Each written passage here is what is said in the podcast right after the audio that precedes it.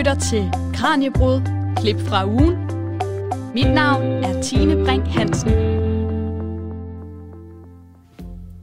Velkommen til weekendudgaven af Radio 4's videnskabsprogram Kranjebrud. Programmet her, som sendes hver søndag, er en opsamling på det allerbedste, vi har undersøgt i Kranjebrud i løbet af ugen.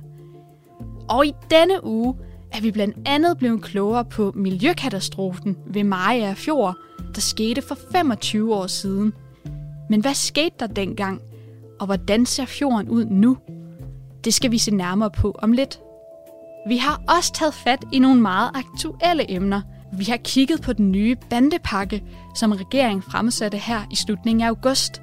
Og så har vi undersøgt, hvad de lave ansøgertal for sygeplejerskeuddannelsen i år, at de kan skyldes. Til sidst i klip fra ugen, der skal vi på udflugt til den gamle by i Aarhus, for at smage på en refortolkning af Louise Nims vegetarianermiddag fra 1894. Så velkommen til Kranjebruds klip fra ugen. Maja Fjord. Sommeren 1997. Døde fisk ligger i lag oven på hinanden i vandet. Stanken af død spreder sig omkring hele fjorden. Miljøkatastrofen ved Maja Fjord var mandagens kranjebrudsemne, hvor min kollega Peter Løde satte sig for at undersøge, hvad der egentlig skete den dag, og hvad der er sket siden da.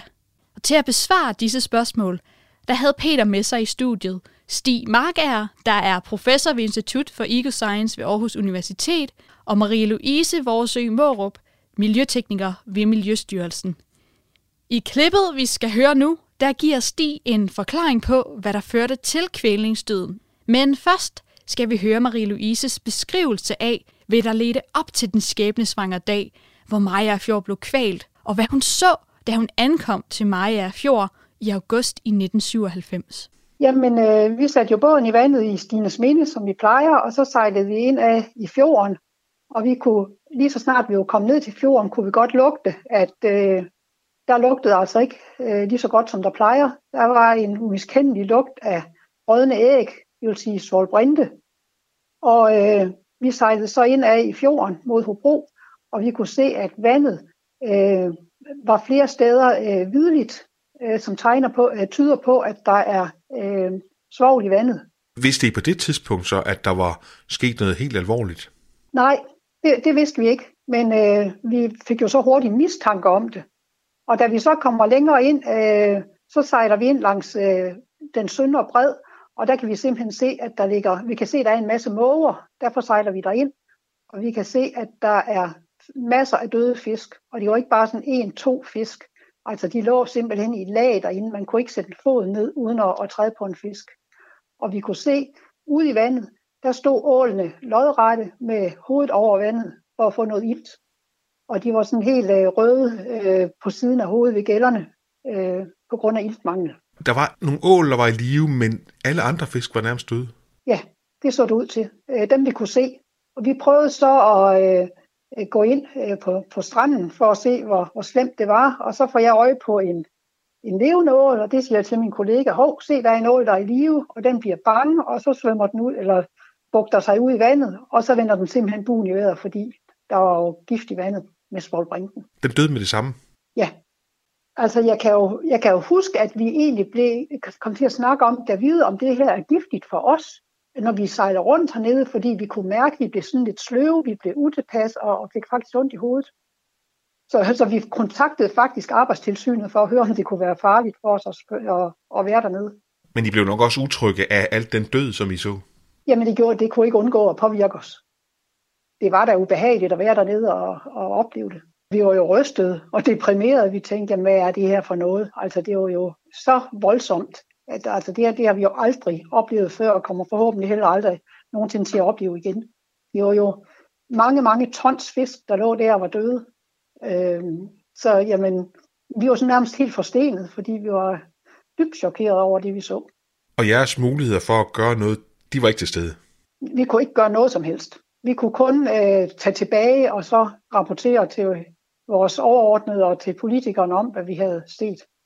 Kan du huske, hvordan I, I beskrev det? Jamen, vi, vi beskrev, hvordan det var, øh, det vi havde set. Og, men det var som om, at Altså, vi var jo dybt rystet, men det var som om, det ikke sådan helt trængt igennem, da vi fortalte det, så vi var nødt til at sige, at det er altså rigtigt det her, og det er voldsomt, og det efterfølgende kunne vi jo så konstatere, da vi var nede og lavede undersøgelser dagen efter, at det var faktisk helt fra Hobro og så ud til Hadsund, så det var et langt, langt stræk, at det var så slemt. Hvor langt er det stræk for dem, der ikke lige er stedkendte?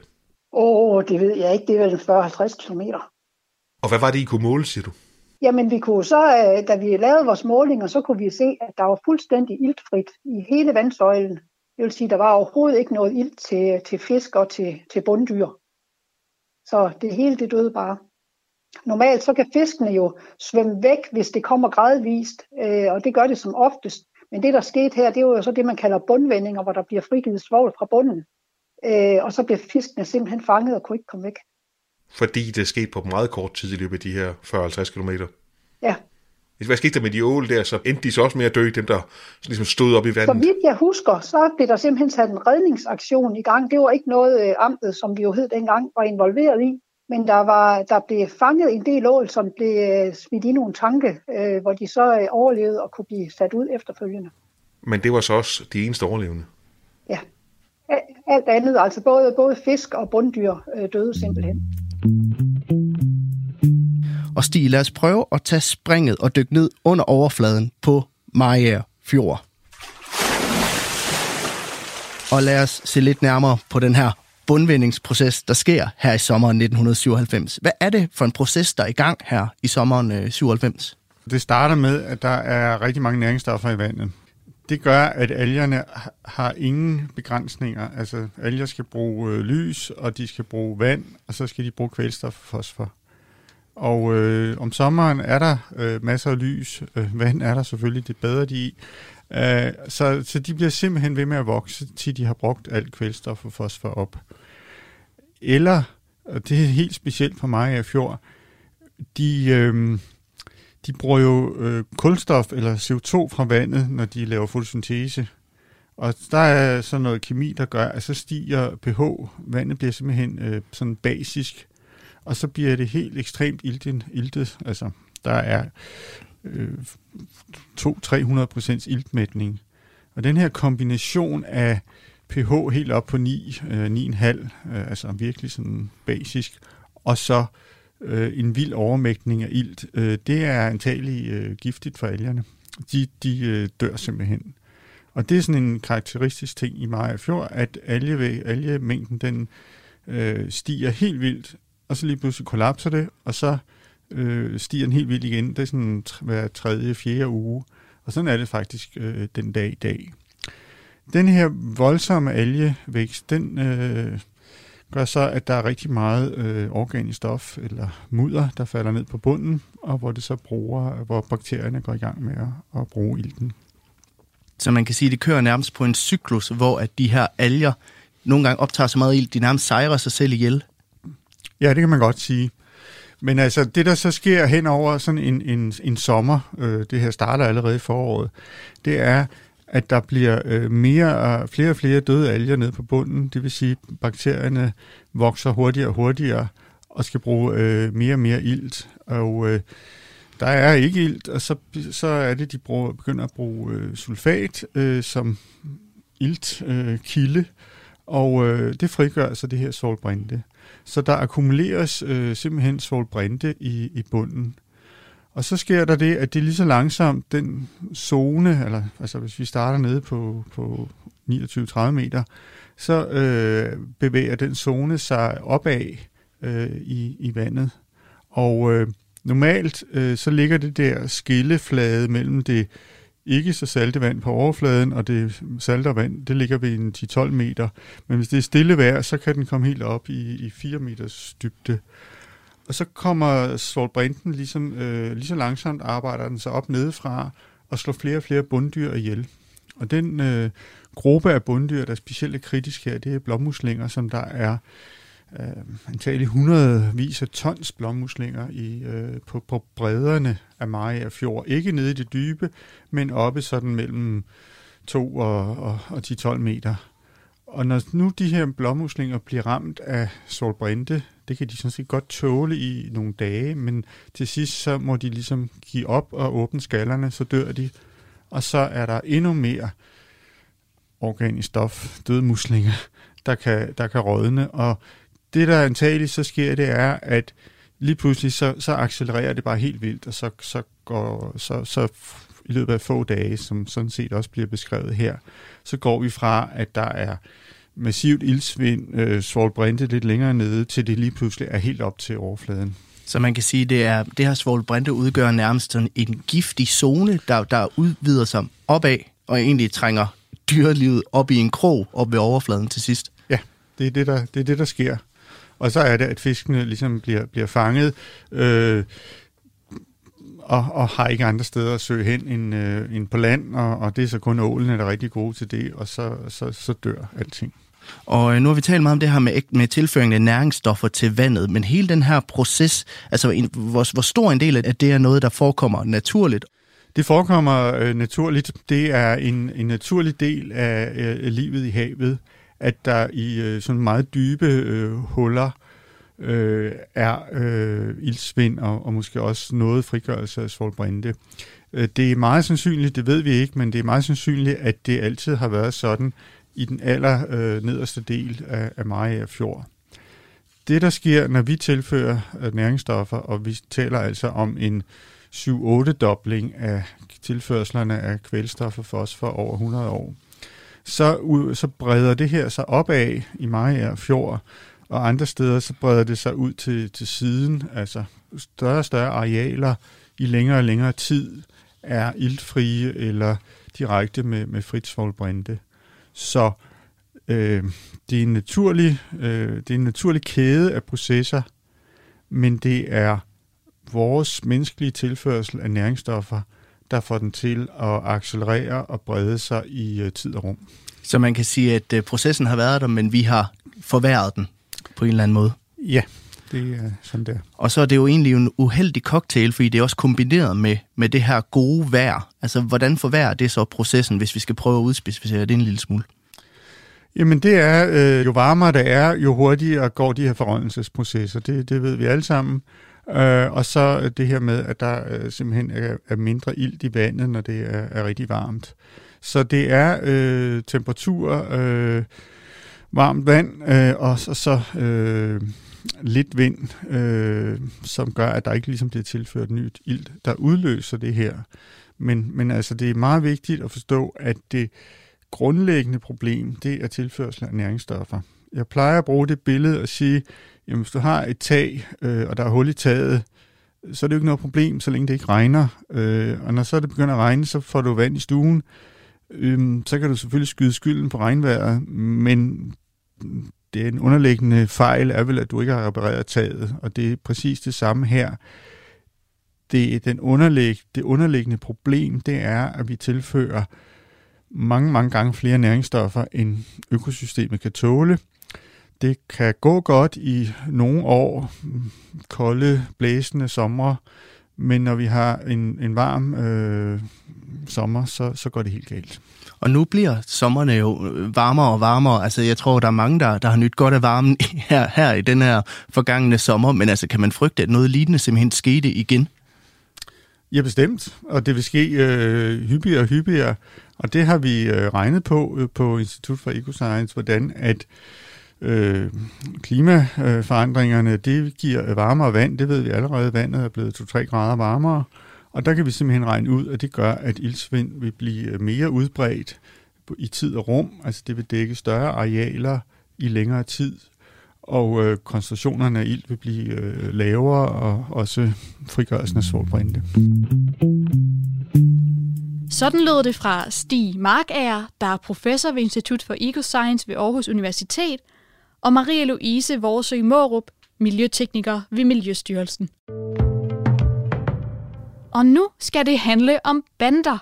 For regeringen foreslog her i slutningen af august en ny bandepakke ved navn Trygge Lokalsamfund uden kriminelle bander. Men vil denne bandepakke faktisk skabe mere tryghed? Det forsøgte min kollega Emma Holtet at besvare her i tirsdagens Kranjebrudsprogram sammen med professor Line Lærke Mørk, der har arbejdet med de danske bandemiljøer i årtier. Hvordan ser det danske bandemiljø ud lige nu? Og hvordan måler vi på, om bandemiljøet det vokser? Det dykker vi ned i i klippet, som kommer her. Øh, hvis, hvis vi ser på, på forskningen, øh, så er og hvis vi ser historisk på det, hvordan har det forandret sig, det er jo noget af det, jeg som forsker også interesserer mig for, jamen så er vi jo gået fra øh, helt tilbage fra 98 til 2003, hvor jeg øh, lavede min PhD, øh, hvor jeg blandt andet interviewede rødder fra Bloggers Plads, der blev øh, gadeplansarbejdere og, øh, hvad kan man sige, øh, arbejdede med at, at løse konflikter mellem øh, øh, små grupperinger af unge, der var i konflikt på gaden og så videre, til i dag, hvor vi øh, jo har skyderier, vi har... Øh, hvad kan man sige, det jeg dengang kaldte geografisk baserede grupperinger, altså unge, der voksede op sammen og havde et tilhørsforhold, var venner. Nogle blev kriminelle, andre de øh, blev skolelærer eller og så videre, men de kendte hinanden mm. og snakkede øh, med hinanden. Øh, så i dag, der, øh, der har de grupperinger de er blevet radikaliseret eller har oprustet på den måde, fordi der siden da har de været i konflikt blandt andet med rockergrupperinger. Mm. Der, øh, I dag er der jo skydevåben indblandet. Øh, så det er ikke sådan, man bare ordner det med øh, næverne eller knivstikkeri. Altså, vi har set en vækst øh, i skydevåben og automatvåbning, og altså, hvis vi øh, ser på rockerne, jamen, så har de jo altid været rimelig oprustet, altså lige fra bomber og, øh, og så videre. Øh, men der er øh, de her øh, bandegrupperinger, de har, har fulgt med mm. øh, til at, at bruge mere øh, kraftige øh, våben. Vi ser, en, øh, at de også fra øh, rockermiljøet, der er der sket øh, øh det, at de har, øh, altså vi, vi, øh, vi har set noget, der hedder border jumping, altså man hopper på tværs af de forskellige grupperinger. Mm. Det vil sige nogen, der har været i, det, man populært set kalder øh, bande grupperinger, de kan blive del af Hells Angels eller Banditos, og omvendt mm. nogen, der har været i Banditos eller Hells Angels, de kan blive del af andre mm. grupperinger. Vi har fået nye internationale grupperinger, der er kommet ind, som er en slags mellemformer, Satudara for eksempel, hvor øh, øh, man kan være motorcykelklub uden alle har en motorcykel. Øh, men vi har set, at der er blevet mere organiseret kriminalitet. De hierarkier, vi kender inden for, for rockermiljøet, om at der er en præsident og, øh, og så videre nedad, øh, den slags øh, hierarkier er, har de også nogle af de andre grupperinger taget til sig. Mm. Øhm, øh, altså, der er sket en professionalisering, kan man sige, mm. af også af den måde, hvad er det for nogle typer af kriminalitet, øh, som også er blevet mere avanceret. Det kan man også se øh, beskrevet i det her mm. øh, bandeudspil, at politiet har også svært ved at følge med mm. i de mm. nye former og så videre, som der er i det her bandemiljø. Så banderne står ikke bare længere og sælger stoffer ned på et gadehjørn, for eksempel. Er det, er det rigtigt forstået? Altså, det er, de, er, de er kommet op i verden, så at sige? Ja, og man kan sige, det er jo en, en, en, en hvad kan man sige, udvikling, der mm. er sket øh, over lang tid, også med det, at, at man kan gøre det over telefoner mm. og så videre og videre. Det elektroniske, digitaliserede udvikling og så videre, ikke? men det er meget bredt også andre former for usynlig kriminalitet, mm. øh, som, som der, øh, øh, altså hele tiden nye former for kriminalitet også. Så øh, jeg bliver bare lige nødt til også at spørge, øh, du bruger nemlig nu betegnelsen øh, bander, og så taler du også om rocker, og jeg ved, at Rigspolitiet, de også altså, ligesom bruger de her to forskellige begreber. Jeg tror, i den offentlige bevidsthed er der måske sådan en stereotyp forestilling om, at rockere, det er sådan nogle etnisk danske øh, kriminelle, og når vi snakker om bander, så er det måske kriminelle med ikke etnisk dansk øh, baggrund. Er det rigtigt? Altså, øh, er, det, er det sådan, det er delt op?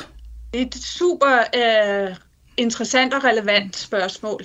Altså, når man har set på Rigspolitiets øh, rapporter gennem tiden, så, hvor de jo registrerer, mm. så i de første mange rapporter, altså øh, hvor de har registreret de sidste 10 år, der havde de øh, registreret i to, alt efter type organisering. Dem, der var meget organiseret på tværs af, af, af øh, lokalområder, de var blev sat i det, vi i folkemåne lidt taler øh, rockere, mm. øh, og dem, der var lavt organiseret, altså primært var i et lokalområde, de blev kaldt bander. Mm. Siden da, så øh, har de op, øh, hvad kan man sige, de har øh, droppet den der, øh, hvad kan man sige, inddeling, øh, fordi at det, det er bare meget mere blandet, det hele. Mm. Øh, så, så man kan ikke se det tydeligt i deres øh, øh, opgørelser, men øh, i det her øh, udspil, jamen der, der, har, der skriver de bander hele tiden. Men når man kan se de tal, de refererer, så er det i virkeligheden tallene fra øh, øh, det, som politiet både registrerer som bande 哦，好噶。嗯。Og når man går ned i de der, øh, hvad kan man sige, få steder, det, det står i en fodnote, at det er tal for begge dele og sådan noget, jamen, og de opgørelser, der er fra Justitsministeriet, så, så, så tænker jeg, altså, siger de, at rockernes gennemsnitsalder er 40 år? Øh, hvad er det for nogle øh, øh, øh, grupperinger? Hvad med alle supportergrupperne mm. og øh, AK81 og sådan noget? Altså, er det en gennemsnitsalder på 40 år, og de andre en gennemsnitsalder på 24 år? Så der er nogle, nogle det er lidt en black box, så man kan ikke helt forstå det, men mm. i hvert fald er øh, den, den øh, hvad kan man sige, almindelige danskere, der tror, at vi har alle de her indvandrerbander, mm. og så har vi de hvide rockere, øh, og det er to forskellige. Det, det, det er et helt misvisende øh, billede. De er noget af det bedst integrerede, kan man sige, hvis man skal sige, at de er blandet på tværs af etnicitet og alt muligt. Og det er sket okay. øh, i løbet af denne her periode. Så de er flettet godt og grundigt ind i hinanden på alle mulige måder, som jeg hørte dig sige. Ja. ja. Både når det gælder konflikter, hvem man er imod, men også hvem man står sammen med, og så videre, mm. hvem man tager ind, og så videre.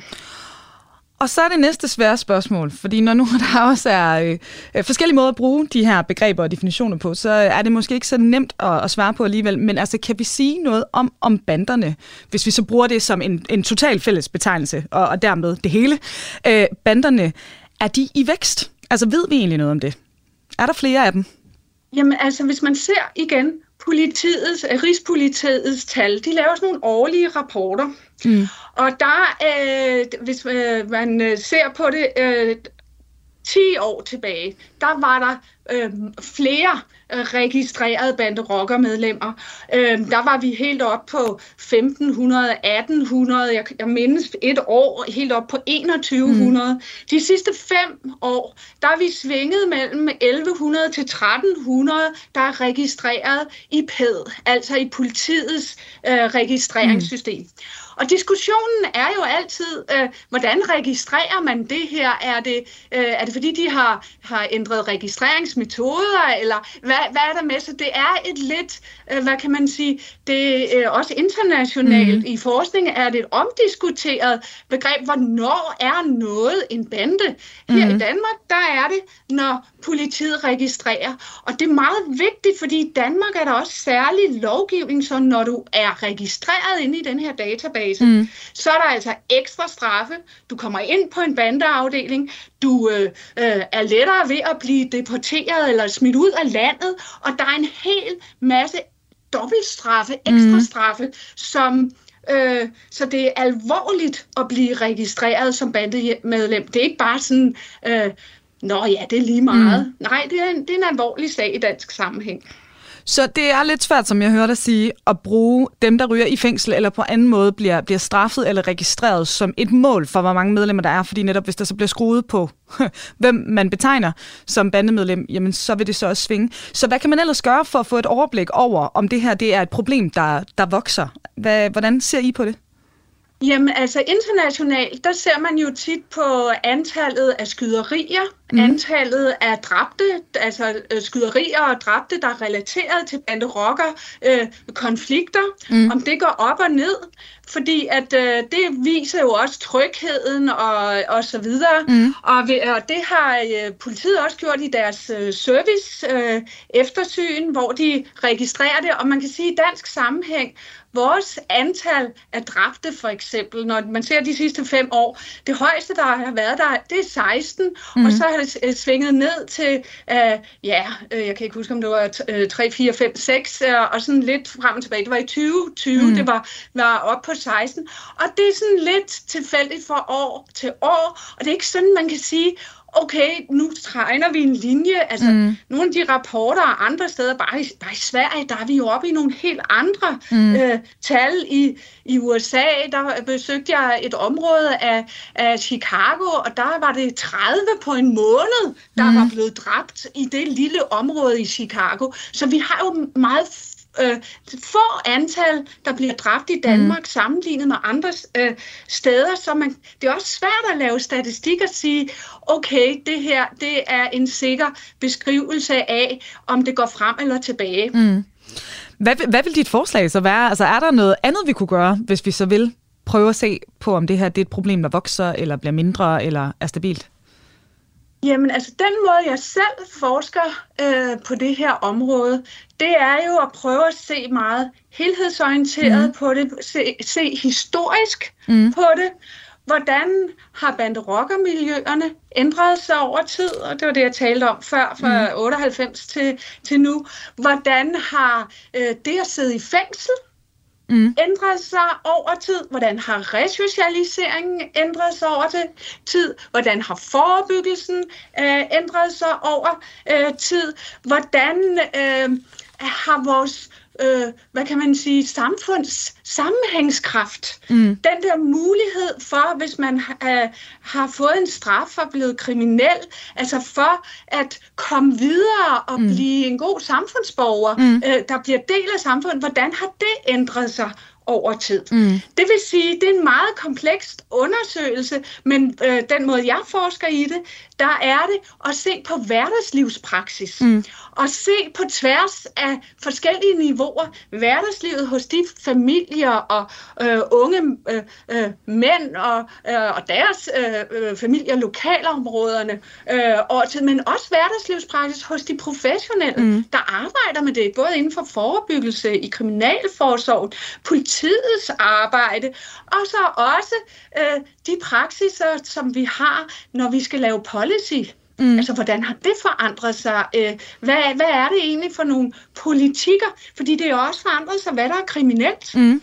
Så i dag er der mange flere ting, der er kriminelle, og når, øh, der er meget mere, du kan komme i fængsel for, og du får meget længere straffe. Mm. Så du kan heller ikke bare måle på, jamen, øh, hvor mange års fængsel får de, og hvor mange sidder inde, for det er ikke en afspejling, mm. for det har ændret sig historisk også. Mm. Så derfor skal man hele tiden, når man ser på alle de her tal, have det her praksisperspektiv, hverdagsperspektiv, mm. øh, og den historiske udvikling med.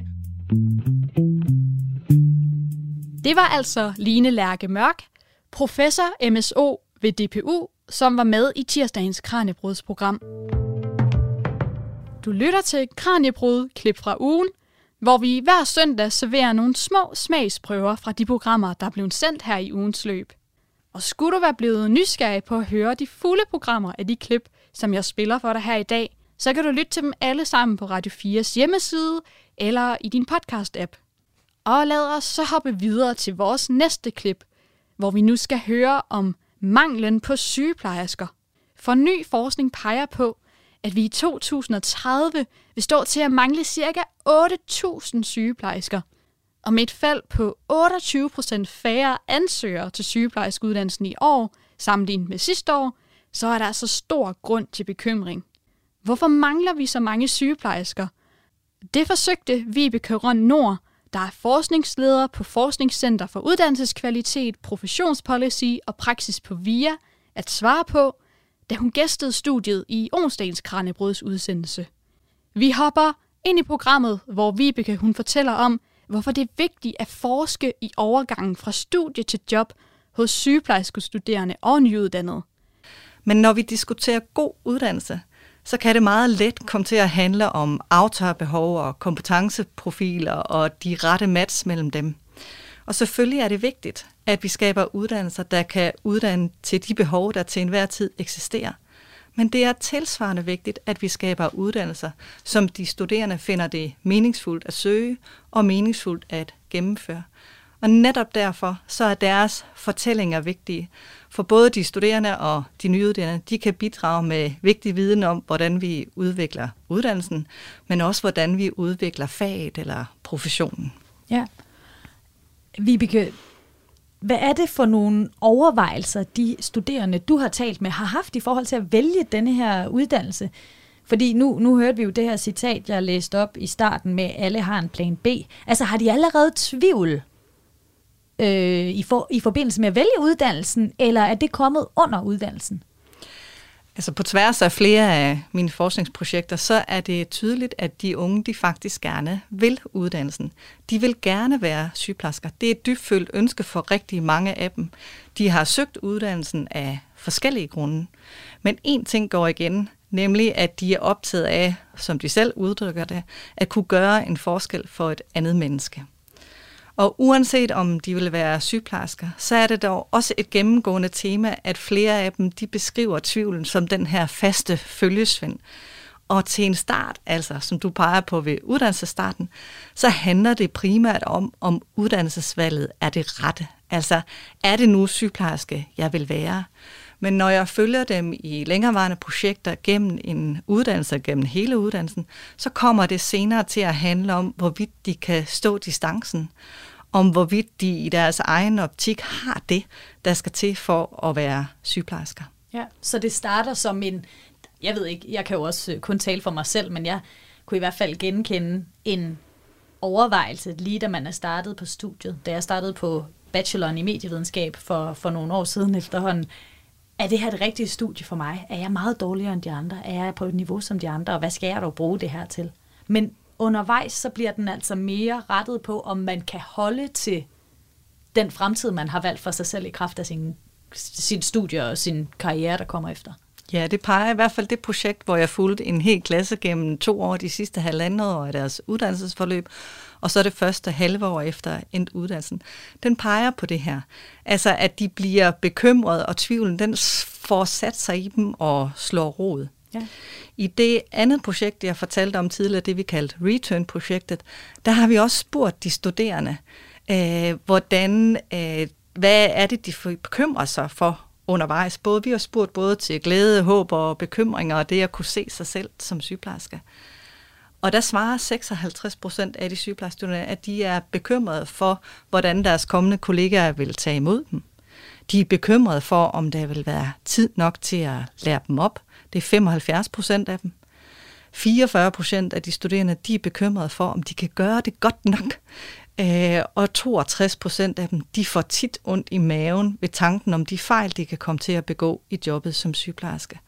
Så der hersker ikke nogen tvivl om, at der er rigtig meget på spil for dem. Og man kan sige, at tvivlen, den tror jeg, du er fuldstændig ret i, det er en fast følgesvend, og det kan også være en drivkraft på alle mulige andre studier. Det, der er i spil her, det er, at de kommer ud i en verden, hvor det jo sådan helt skåret ind til benet handler om liv og død. Øh, og derfor så sætter både den her frygt for, om de kan slå til i det, den sætter sig i dem. Men det gør tvivlen jo også på, i forhold til, at de ser, hvor, hvor presset sundhedsvæsenet er i dag, så sætter den i sig som en tvivl på, om, om de kan holde til det. Ja. ja. Det her med at have en, en plan B, hvis man ikke kan holde til det, hvis, hvis, hvis man har ret i sin, sin frygt og sin bekymring om, at man ikke kan holde til det, er det en, en udbredt tanke blandt de studerende, at ah, men det er faktisk godt at have en idé om, hvad man gerne vil, hvis man ikke længere skal være sygeplejerske? Ja, jeg har ikke et tal for, hvor mange af dem, der, der tænker det, men når de giver det ord, så er det jo blandt andet, som du refererede til den her studerende, der siger, at alle har en plan B, inklusiv mig selv. Så det der med allerede undervejs i studiet at forestille sig, at det her, det kommer altså ikke til at vare hele min karriere. Og hvis vi nu øh, tager det positive briller på, så kan man sige, at det er jo også okay langt hen ad vejen, fordi vi står foran et langt øh, arbejdsliv, og vi kan ikke stavnspinde sygeplejersker, nyuddannede sygeplejersker til, at de for altid skal være tæt på patienterne og ude på en, for eksempel en medicinsk afdeling. Men når det er sagt, så er det jo ganske bekymrende, at de her overvejelser, den her tvivl allerede står så markant igennem undervejs i studiet, og også i de første år som nyuddannede sygeplejerske. Hvad er det så, der sker, når de træder ud på arbejdsmarkedet og skal arbejde som sygeplejersker? Hvad fortæller de om den overgang? Jamen, der er ingen tvivl om, at den her overgang og det at komme ind i jobbet, øh, det er en ganske svær overgang. Det er både personligt meget fordringsfuldt for dem, Undervejs i øh, uddannelsesforløbet, der kan man se på det forløb med mange hvilepiller og kardinalpunkter. Og det står fuldstændig klart, at det her møde med det professionelle ansvar, og det at skulle tage ansvaret på sig, det er en absolut øh, stor milepæl for dem. Øh, og det her med at være klar til at tage patientansvaret på sig. De kan jo ikke længere sige, jamen jeg er blot studerende. Nu er det dem, der rent faktisk har ansvaret. Og det er åbenlyst krævende for en nyuddannet at skulle agere og være i situationer, hvor et andet menneskes smerter og lidelse kræver både indsigtsfuld omsorg, men samtidig så fremprovokerer det også de nyuddannedes egen sårbarhed og deres frygt for at begå fejl, som jo ultimativt kan have fatale konsekvenser. En af de nyuddannede, jeg kalder hende for Mille, hun fortæller for eksempel om, hvordan hun som ganske nyuddannet får ansvaret for at modtage en ung kvinde i afdelingen. Kvinden hun er nybagt mor, og hun kommer med sit syv måneder gamle spædbarn i armene. Og så er hun nydiagnostiseret med en alvorlig og livstruende kræftsygdom. Og jeg tror, at de fleste, der lytter til det her, de kan forestille sig, at det at stå der, det er ægte svært og det forsker, fordrer rigtig meget af den nyuddannede sygeplejerske. Og i min forskning, så er der rigtig mange af de her konkrete fortællinger eller sit, om situationer, hvor de, som de udtrykker det, overvældes af de her skæbner, de møder hver dag i deres arbejde. Så det her med at skulle være professionel i det møde, tage ansvaret på sig, og så samtidig meget ofte stå alene med det på en stue 4 i en dagvagt, hvor der ikke er mødt særlig mange ind, eller i en aftenvagt, det tærer jo rigtig meget på de nyuddannede. Ja. Nu siger du det her med, at det kan være, at de står alene, fordi der måske ikke er, er helt nok personale. Det kan være, at de har opslået nogle stillinger, der ikke er blevet besat. For eksempel, som vi jo har hørt, at det cirka hver anden øh, sygeplejerske stilling, der ikke bliver besat. Men jeg har øh, fundet en graf, Vibeke, som jeg synes er ret øh, vild. Altså, den er sådan lidt uhyggelig at se på, faktisk.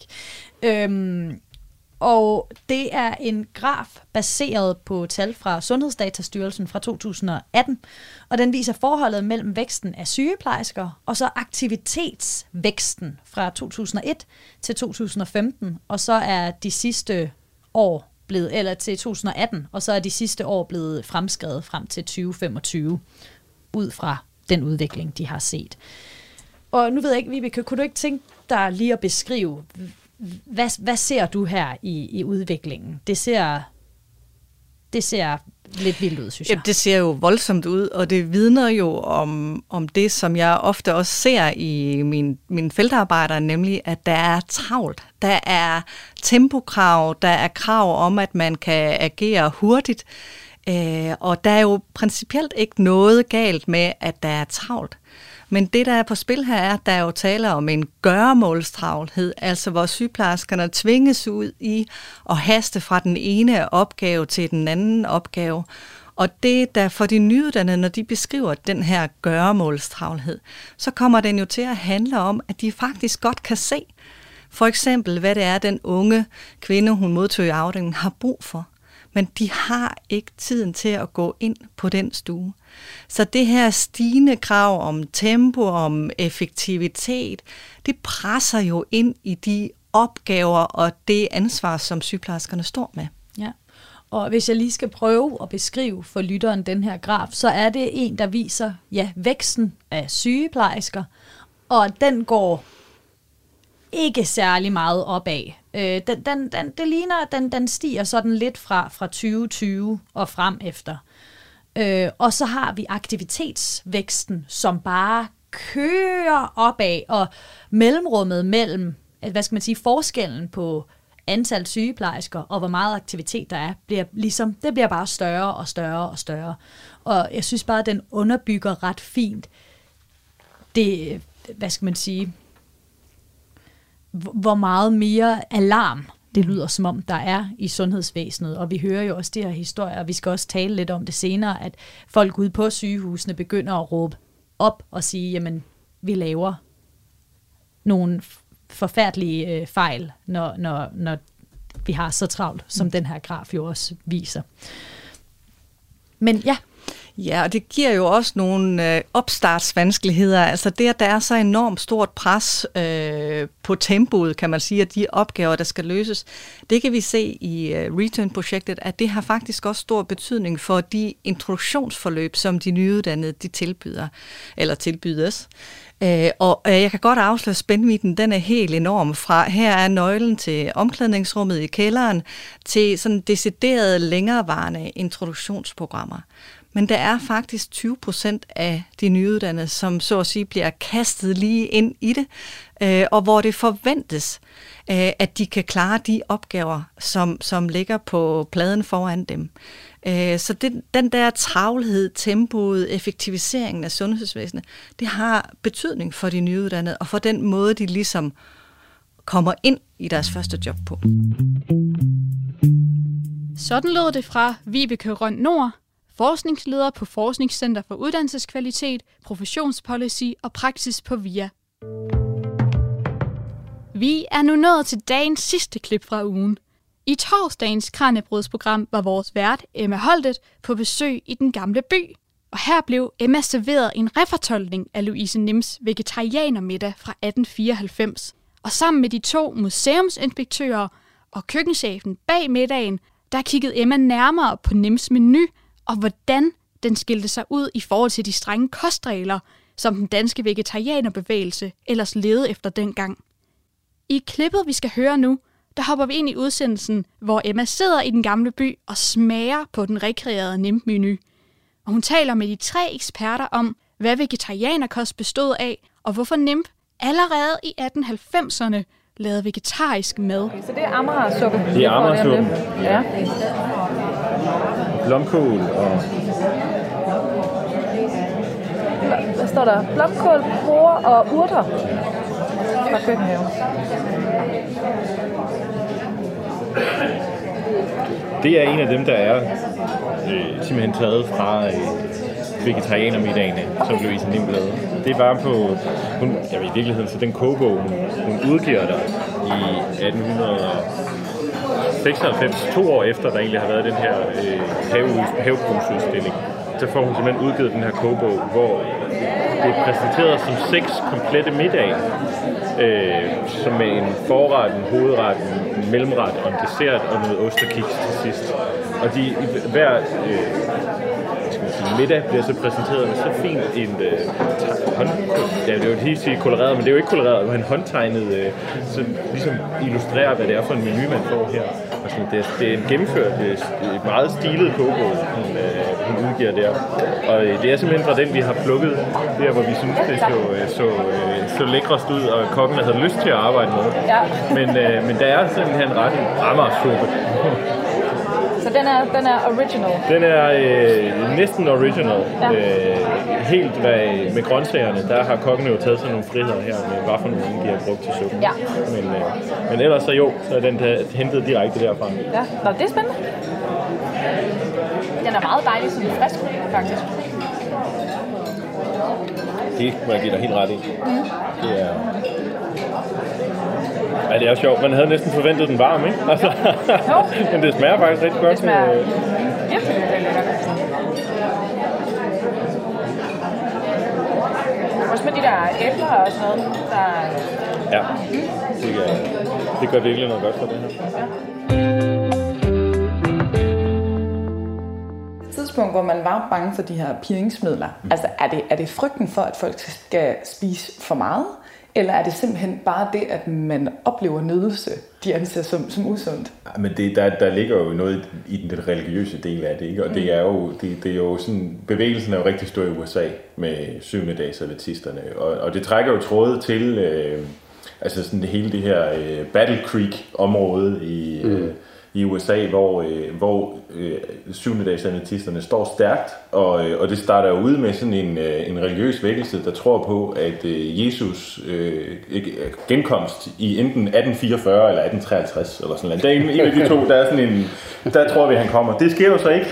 en stor skuffelse, og det bryder ud i de her mindre bevægelser, øh, som, som jo så faktisk får... Øh, ja, de to Kellogg's brødre, eller den ene Kellogg, øh, som, som er øh, manden bag Kellogg's Cornflakes, vi mm. kender i dag, øh, til simpelthen at starte sådan et, øh, et, et sanatorieområde, øh, som bliver kæmpestort. Altså det bliver sådan en helt sundhedslærer, sundhedsskole, og det, det er klart, at det der religiøse, det, det, det fylder altså rigtig meget i starten, og det er jo sådan en, altså simpelthen mådehold og askese, fordi det andet er, jamen det, du er jo på vej væk fra Gud ja. med de der piringsmidler. det, er jo, det, det er lidt, lidt, lidt hardcore ikke, i forhold til, hvad vi, forbinder alt det her med i dag. Så det er jo noget med, at gennem kosten skal du også være, øh, være ren, og det er simpelthen også noget øh, seksuel afholdenhed øh, gennem kosten. Ikke? Altså det, det, det er det, altså noget mådehold. Jeg har lige læst om det her, det er sådan noget med, at de, de, de ser jo sådan noget med, at, at altså sex en gang om måneden, det burde være længe rigeligt. Øh, og, og er du ældre, skal du øh, afholde dig endnu mere fra det. Så det er noget, man, det, det gør man for få børn? Det, det er udelukkende øh, den øh, ja, årsag, og, øh, ja. og der kan kosten simpelthen også være en måde til øh, at hjælpe dig med, øh, de der øh, de piringsmidler kan jo fremkalde nogle, øh, nogle lyster, øh, så en kedelig kost kan afholde dig fra det. Vi skal jo tale om den her vegetarianer middag fra øh, Nims restaurant i Tivoli, som jo altså er noget mere spændende, synes jeg, end øh, det, I sidder og fortæller om. Hvis man nu tog den helt hardcore vegetarianer diæt, altså hvad vil jeg have på min tallerken? Ja, altså jeg, jeg har lige øh, kigget i, øh, i en, en, en god øh, kogebog, vi, øh, vi har til rådighed. Altså det er Helene Salings øh, øh, kogebog, der hedder Kortfattet Vegetarisk Kogebog fra 1894. Jeg tror, det er en af de første, vi har på dansk. Mm. Øhm, altså, hun har jo en, en fantastisk øh, vejledning til at ordne sammensætningen af middagsretter i seks uger, så kan man også bare gå i gang med at lave dem fra en, fra en ende af. Og man skal huske på, at det her det er tydeligvis øh, noget, der er lavet til et borgerkøkken, så der bliver brugt nogle forholdsvis kostbare øh, råvarer. Mm. Der er selvfølgelig også dessert hver dag, fordi det skal man have. Ja, klar. Eller i hvert fald en efterret af en slags. Men der kan man se, at altså, det er øh, for eksempel en, dag, en, en, en ugedag, det er så om tirsdagen, der skal man have asparges med arme ridere. Og så skal man have nudelbudding med kompot af katrineblommer. Det, øh, det er det, man skal have, hvis man er i, i, øh, i borgerskabet. Og lidt mere, nu skal vi, rykker vi sådan til lørdag, der skal vi have fyldt øh, omeletter. En fyldt omelet med øh, maizena flammeri. Og flammeri det er sådan en form for budding, som jo normalt er lavet med, med, med gelatine. Okay, så mere budding. Ja, men det er det så ikke her, fordi det er lavet med maizena. Okay, ja. ja og der er så en lækker kompost med ferskner til. Så det kunne man sådan set, øh, sådan set godt spise det her, øh, og synes, mm. det, var, det var udmærket. Men det er meget sådan noget med, med, med, med en puré af hvide bønner med brunede kartofler til. Sådan lidt en juleret, kan man næsten øh, fornemme, men det er nok fordi, man tænker på brunede kartofler på en lidt anden måde på det her tidspunkt. Men der er rigtig meget sådan noget med, med, øh, med øh, med, at man skal, man skal få et eller andet øh, form for grønt omdannet til noget, der kan minde lidt om for eksempel en frikadelle eller en kotelet, eller hvad det kan være, en mm. linsekotelet. Og der er det jo, at, at vegetarianerne i, øh, ja, fra ja, måske 1898 eller noget den stil der, kan begynde at købe øh, fødevarer i noget, der hedder den sanitære fødevarefabrik, mm. som jo lyder spændende på alle, alle parametre. de har jo et forrygende produkt, som de også har hentet over i USA, der hedder, der hedder øh, protose, som består af, øh, det består af jordnødder, og så består det af gluten, mm. hvedegluten. Øh, og det er sådan en, en, en slags dåse, øh, man åbner, og så er der sådan en masse i, som, øh, som, bliver til, som, som man simpelthen kan forme, som man har lyst til, og den kan man så lave til protose koteletter eller protose frikadeller, eller blande det op med forskellige grøntsager, så man kan lave en eller anden slags rand og beklæde det med nogle andre grøntsager, sådan at det egentlig kan ligne, komme til at ligne øh, de der kødretter, som man kan finde i frøken Jensens kogebog, mm. eller hvad det nu kunne være øh, fra den tid der. Øh, som, som det handler meget om ved hjælp af de her ting fra den sanitære fødevarefabrik, øh, at man, man, øh, man skal lave noget, der minder om, om det, der hører til i det almindelige køkken. Okay, så altså det her med erstatningsprodukter og plantefars og sådan noget, som vi synes er sådan rimelig hip nu, altså der har de også haft erstatningsprodukter allerede dengang.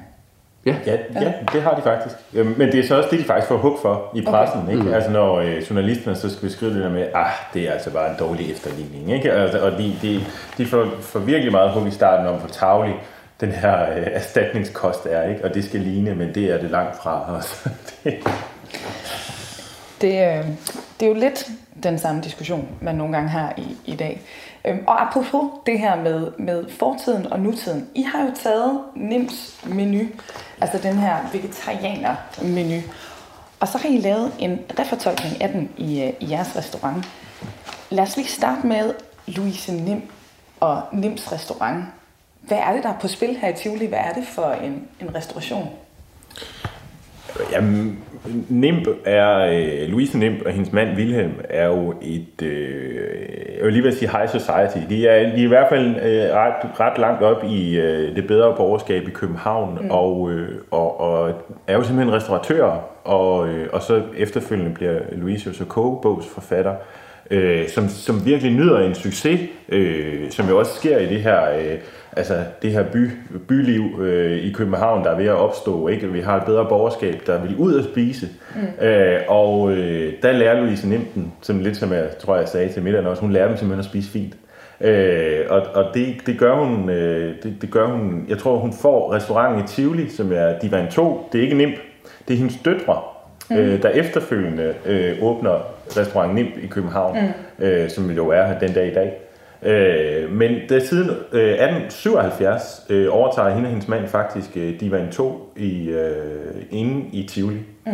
Og, øh, og så der i 1894, der er der jo så en øh, dansk gartnerforening, der øh, laver en større havebrugsudstilling, øh, der både skal fremme øh, øh, ja, øh, buske og pryde øh, blomster og frugttræer, men, men også i virkeligheden de her øh, afgrøder, øh, grøntsager, øh, frugt og grønt, som vi egentlig kan producere mm. rundt omkring. Og, øh, og i den anledning, der, der får Nimb jo den her egentlig øh, ret modige idé at øh, simpelthen servere øh, vegetarianermiddag mm. øh, under den her udstilling. Øh, og det er jo altså vel at mærke i 1894 øh, Dansk Vegetarisk Forening, eller Dansk, øh, hvad var det, den kaldte sig? Øh, den kalder sig Dansk Vegetarianerforening. Den blev jo faktisk først stiftet i 1896. Så, så vi, er jo, vi er jo lige i, at der ikke engang er en vegetarisk forening endnu herhjemme. Men der er jo selvfølgelig øh, ideologien, øh, for os fra nogle af de andre kogebøger, vi lige har hørt og sådan noget. Ikke? Men jeg synes faktisk, hun er ret fremme i, øh, i skoene med at, at servere vegetarianermiddag. Hun har, må have fornemmet, at der, der, er en, der må være en velvilje øh, i... Øh, blandt kredser af det bedre borgerskab i hvert fald til, at, at man gerne vil spise vegetarisk. Øh, og, det, og det skriver hun jo så i to år senere, udgiver hun jo den her kogebog, mm. øh, og siger, at det var en, en kæmpe succes. Øh, lykken var faktisk så stor, at Louise Nimb udgav en kogebog, ikke? Og, øh, og, det, og det er jo simpelthen, fordi hun er blevet bedt om det, skriver hun i foråret til kogebogen. Hun er blevet spurgt så mange gange om opskrifterne på de her retter, så nu skulle alle kunne lave dem derhjemme. Og er det, er det de sider, vi sidder med øh, her? Er det fra kogebogen? Det er fra kogebogen. Ja. Jeg har bare lige taget... Øh, det er jo dem, hvordan de bliver præsenteret. De, øh, hun har seks forskellige vegetarianer middag, hvor de, jeg tror, det er en 4-5 serveringer, øh, der er. Og så efterfølgende er så opskrifterne på hver ret øh, gengivet i kogebogen. Og de er jo meget flot dekoreret, kan vi se. Altså, der er gjort noget ud af det, ikke? Ja, det er det virkelig. Ja. Det, er, øh, det er nok en af de, de de flotteste illustrerede kogebøger på den her tid, vil jeg sige. Øh, altså, men det gør hun også i sin egen kogebog. Hun udgiver en almindelig kogebog i mm. 1888, mm. fru kogebog, hun simpelthen hedder, og det er jo, altså hun er jo inspireret af det moderne. Mm. Øh, det moderne køkken, internationale køkken, der kommer udefra, det er det franske køkken, det er haute cuisine, men hun har også været i Tyskland, og øh, hun har også været i England, og hun har, altså, men, og er bestemt ikke ked af det danske køkken heller, men mm. hun for, for, formår ligesom at gør det det bedste af det, ikke? Ja. og kombinere det, og få det danske køkken ind i den her moderne øh, stil, der kommer på det her tidspunkt. Ikke? Så det, og det er også det, man hører, øh, skal man ud og spise i København, så spiser man fransk, eller man spiser dansk. Mm. Og dansk, det kunne så være sådan helt smørbrøds... Øh, der er jo flere smørbrødsrestauranter, der mm. åbner fra 1880'erne og frem, ikke? Og den franske stil, jamen det er simpelthen Louise Nim, øh, der er med til at, at få den ind, som det, det er det, man gør, når man skal ud og spise. Ikke? Og så formår hun så bare at skrive ja, tysk, engelsk og dansk køkken ind i det, ja. og, og ligesom give det sådan et, øh, et, et, et præg af, af at lave det lækkert mm. og flot. Det var museumsinspektører i den gamle by, Christian Rasmussen og Søren Tange Rasmussen, og køkkenchef Martin Tranekær Bøsted. Og mere når vi ikke i dag, men du kan lytte til mere Kranjebrød her på kanalen i morgen kl. 12.10, hvor vi kigger nærmere på menneskets forhold til hesten. Hvis du er interesseret i at høre et af de programmer, som jeg har spillet klip fra her i dag, så kan du finde dem alle sammen i fuld længde, både på Radio 4's hjemmeside eller i din podcast-app. Kranjebrød klip fra ugen vender tilbage igen næste søndag, men for nu er der kun tilbage at sige tak fordi du lyttede med, og på genhør. Programmet er produceret af Videnslyd for Radio 4.